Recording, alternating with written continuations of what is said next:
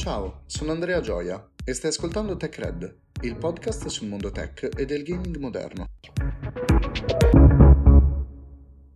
Qualche episodio fa vi ho parlato del mio concetto di open world 2.0 e di come alcuni videogiochi hanno cercato di innovare quella che ormai sembra essere una minestra riscaldata. Evolvendo la formula portata avanti dalla trilogia di Dark Souls, Elden Ring dimostra oggi più che mai che gli open world hanno bisogno di un percorso di destrutturazione Andrebbero infatti smontati pezzo per pezzo e liberati da tanti inutili orpelli che ne limitano il respiro e la profondità. Non tutti i giochi devono essere criptici e silenziosi come questo, ma non ce n'è nessuno che non migliorerebbe ispirandosi più o meno a quanto offerto oggi dallo sviluppatore giapponese. Per questo, a ormai 50 ore di gioco, cercherò di spiegare come From Software abbia riscritto la formula degli open world per Elden Ring. Per certi versi è proprio la stessa magia che avvolge Zelda Breath of the Wild, altra avventura che riduce ai minimi termini quel che non è strettamente gameplay, lasciandoci liberi di leggere e manipolare il mondo di gioco a modo nostro, con i nostri tempi, utilizzando come bussola nient'altro che la nostra stessa curiosità. Libero da quest, log chilometrici, la palissiane frecce luminose e reminder di ogni tipo, proprio come i suoi illustri predecessori, Elden Ring si trasforma in uno sforzo corale che coinvolge tutti i giocatori contemporaneamente. I consigli corrono su YouTube, le digressioni su Twitch, ma le chiacchiere e i confronti tra giocatori sono ovunque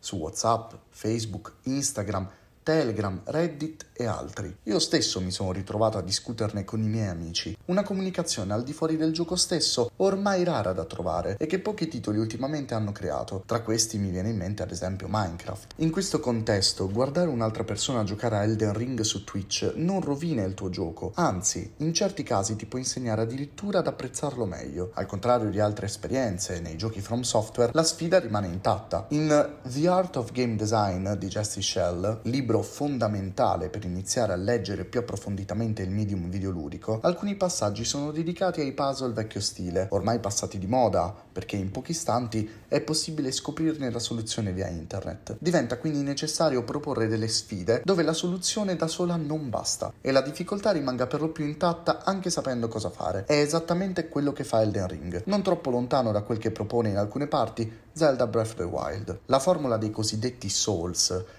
pur riprendendo ed evolvendo i canoni di difficoltà vecchio stile, ha raggiunto il successo anche attraverso questa straordinaria affinità con il modernissimo streaming, che invece altri generi li ha praticamente spazzati via. Vado per esempio a citarvi The Order 1886, gioco per lo più cinematografico. Possiamo definire questa una botta di fortuna da parte di From Software? Forse, ma solo in parte. I giochi di Hidetaka Miyazaki hanno sempre incentivato questo scambio di idee, strategie e opinioni e la riprova ce la forniscono i sistemi legati al multiplayer all'interno del gioco. Quel che accade oggi fuori da Elden Ring è una chiara estensione di quello che accade all'interno del gioco stesso. Scherzando, ma non del tutto, Elden Ring potrebbe essere definito il primo gioco della serie post Sabaku no Maiku, in grado di andare oltre quel pubblico di hardcore gamer sovrapponibile a quello del popolare divulgatore che lo ha supportato fino ad oggi. Elden Ring non è un gioco per masochisti, come spesso venivano tacciati di essere i Souls. Anche io, prima di tuffarmi nel mondo dei Souls, avevo questa convinzione errata. Elden Ring invece risulta essere un'avventura per chi cerca esperienze più viscerali e impegnative di quelle solitamente proposte negli ultimi dieci anni, contraddistinti da una ricerca spasmodica all'accessibilità che ha finito per cancellare i tratti unici e preziosi di un videogioco. Nessuno vuole rinnegare le esperienze più cinematografiche e standardizzate, ma i numeri fatti registrare da Elden Ring oggi e Breath of the Wild ieri ci dicono che c'è un'enorme fascia di pubblico ormai saturo di questi grandi e coloratissimi Luna Park. Scott Roger, un veterano dell'industria dei videogiochi che ha lavorato per chiunque e in dozzine di ruoli diversi, intitolò la sua lezione tenuta alla Game Developers Conference del 2013 Tutto quel che so sul level design lo so grazie a Disneyland. Ma Rogers non è l'unico, visto che tutti i videogiochi, e non solo gli open world da classifica, sono costruiti come un enorme parco a tema, da cui riprendono anche la suddivisione in biomi. Sia chiaro, non c'è nulla di sbagliato nel prendere ispirazione da questo modello, ma portato all'estremo tale approccio richiede ingenti ingenti investimenti per un minutaggio di gameplay piuttosto risibile. Inoltre, e questo è il problema più grave, la scelta più estrema, ma sempre più comune, implica che anche le missioni siano strutturate come attrazioni, limitandone lo scopo e la rigiocabilità. Questa deriva venne accolta inizialmente in modo trionfale dal pubblico. È proprio con questi ingredienti che World of Warcraft rivoluzionò gli MMO, proiettandoli in un futuro dove però, ironicamente, l'aspetto più avveniristico del genere, l'impianto da odierno metaverso, venne meno, in favore di missioni sempre più strutturate e accessibilità sempre più invasiva. L'accessibilità è una parte importante di un videogame e From Software deve ancora migliorare molto da questo punto di vista. Ciò non ha però nulla a che vedere con il gameplay di un gioco che può benissimo continuare a essere enigmatico quanto vuole, a patto che dia al pubblico gli strumenti per venirne a capo. L'utente deve combattere con il ricco bestiario offerto dal gioco e non direttamente col gioco stesso, cosa che invece accade anche in Elden Ring. From Software non ha avuto comunque paura di eliminare dal suo ultimo gioco alcune tipiche caratteristiche della serie ormai logore, anche se alcuni veterani non lo ammetteranno mai, non aveva più un senso, di conseguenza nemmeno era più divertente ripetere lunghissime porzioni di livello solo per affrontare di nuovo lo stesso boss. Era una logica controproducente che demotivava la stragrande maggioranza di chi acquistava il prodotto, mettendo a dura prova non le abilità, ma la pazienza del giocatore. In questo l'open world di Elden Ring riesce proprio a fornire un'alternativa a quelle caratteristiche dei Souls che nel frattempo si stavano rilevando una zavorra così come la grande mappa offerta è stata sfruttata per moltiplicare quelli che un tempo venivano chiamati falò, affiancati ora a delle statue che funzionano esattamente come dei veri e propri checkpoint momentanei. Diversamente, negli interni di alcune location chiave è possibile ritrovare un ritmo più classico fatto di tentativi, strade sbagliate e nemici che ti dilaniano a un passo dalla scorciatoia. Ma l'aspetto più importante di questo nuovo open world è la possibilità offerta ai giocatori e alle innumerevoli alternative a uno scontro ancora troppo difficile. In Bloodborne, ad esempio, se non riuscivi a battere un boss non potevi fare altro che riprovarci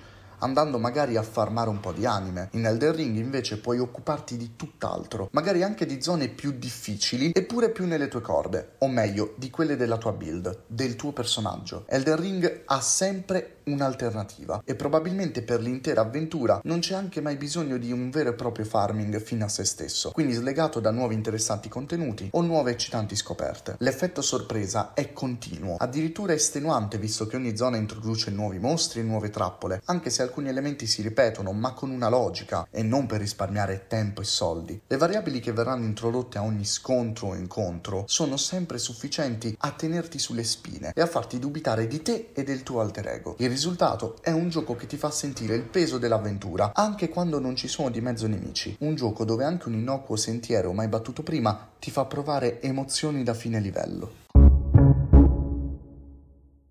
Se l'esplorazione stessa può darti emozioni tanto vivide, cominci a chiederti se c'è davvero bisogno di missioni classiche sparse in ogni dove. Domanda retorica perché la risposta è scontata ed è un no, non ne abbiamo bisogno, ma questo non vuol dire che non ne vogliamo nemmeno una. Le missioni piacciono a tutti, ma non possono essere l'unico elemento che spinga all'esplorazione sempre se questo è presente, perché chiamare l'esplorazione il semplice fatto di rendere visibile la mappa, camminandoci dentro per la prima volta, sarebbe quantomeno azzardato. Non a caso ormai ti riempiono di gadget per saltare da un punto all'altro della mappa di gioco sempre più velocemente, e lo fanno perché sono ben consci che lo spostamento in sé in moltissimi giochi non ha più nessun senso ludico, come l'arrampicata d'altronde. Ci arrampichiamo ore e ore in questi open world, ma cosa rischiamo davvero? Cosa abbiamo in cambio? Che tipo di gratificazione è quella che arriva dallo spingere una leva in una direzione? In Elden Ring non c'è nemmeno l'animazione della scalata, eppure, in più di un'occasione, la verticalità può giocare un ruolo fondamentale e ben più emozionante e risolutivo di tutte le vette presenti in giochi come Horizon Zero Dawn, giochi a loro modo eccezionali, anche se per altri motivi. Gli open world di Sony, diversi da quelli di Ubisoft, a cui ormai interessa relativamente l'eccellenza, provano a offrire le stesse emozioni di Elden Ring e Breath of the Wild, lavorando sempre meno sul gameplay e sempre più sull'aspetto cinematografico, senza discutere della qualità di questi giochi.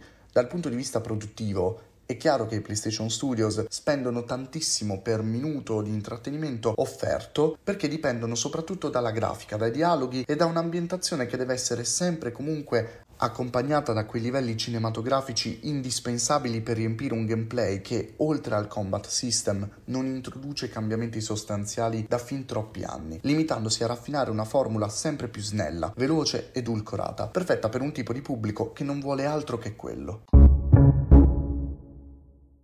Oggi Elden Ring, ieri Zelda Breath of the Wild, GTA, A suo modo Death Stranding e tanti altri in passato, ognuno con il suo peculiare approccio, hanno sfruttato le loro rispettive mappe di gioco per essere liberi di fare quel che non avrebbero potuto realizzare diversamente, mentre per altri ormai l'open world sempre e comunque si è chiaramente trasformato in una prigione, uno schema da ripetere in tante tonalità, e lo schema è sempre più meccanico, prevedibile e spesso e volentieri riempito solo per un terzo da vero e proprio gameplay. Faccio questo discorso perché adesso vedremo cosa accadrà ad esempio con il nuovo e appena annunciato Tomb Raider. Infatti è da quando la serie è finita tra le mani di Square Enix che viene commesso lo stesso errore e ogni volta dobbiamo sorbirci le lamentele delle vendite dei dirigenti, come i borbottii dei fan che danno la colpa a gente a caso per il mancato supporto. Tomb Raider è un'altra vittima degli open world obbligatori. Non solo non ne avrebbe bisogno, ma ne realizza la più pallida delle imitazioni. Vogliamo rendere Tomb Raider un open world? Nessun problema, ma prima di tutto restituiamo un'anima al gioco di Topi Guard, smettiamola di fare cinema con quei dialoghi che tanto lontano non si arriva e torniamo ad esplorare tombe, magari enormi e interconnesse, anche open world, ma tombe, da decodificare, da temere, da esplorare davvero e non fatte per correrci dentro, dove ogni chilometro è una conquista, ogni stanza è una sorpresa e la longevità è data dall'intensità della scalata e non dalle chiacchiere delle guide alpine. E se qualcuno non ci arriva in cima, avrà comunque vissuto un'avventura irripetibile, invece che la solita passeggiata standard come se comprando un gioco dobbiate automaticamente avere il diritto di finirlo, completarlo al 200%. Faccio questo discorso finale perché Tomb Raider può essere il vero e proprio primo esempio di open world 2.0, un progetto insieme anche al nuovo The Witcher o altri giochi che vi ho riportato negli scorsi episodi che potrebbe veramente giovare di questa rivoluzione dell'open world. Perché alla fine è proprio così che è morto il senso dell'avventura, ma qualcosa sta cambiando Elden Ring è l'ennesima dimostrazione di quello che vi avevo già espresso nell'episodio su Open World 2.0. Esiste un'alternativa e sempre più giochi riescono a mostrarcela. Spero che Elden Ring riesca quindi a smuovere quei giochi promettenti che rischiano di finire prigionieri dell'ennesimo marcio open world che ormai siamo abituati a vedere. Con questo termina l'episodio di oggi. Vi do appuntamento a venerdì con un nuovo episodio di Tech Red.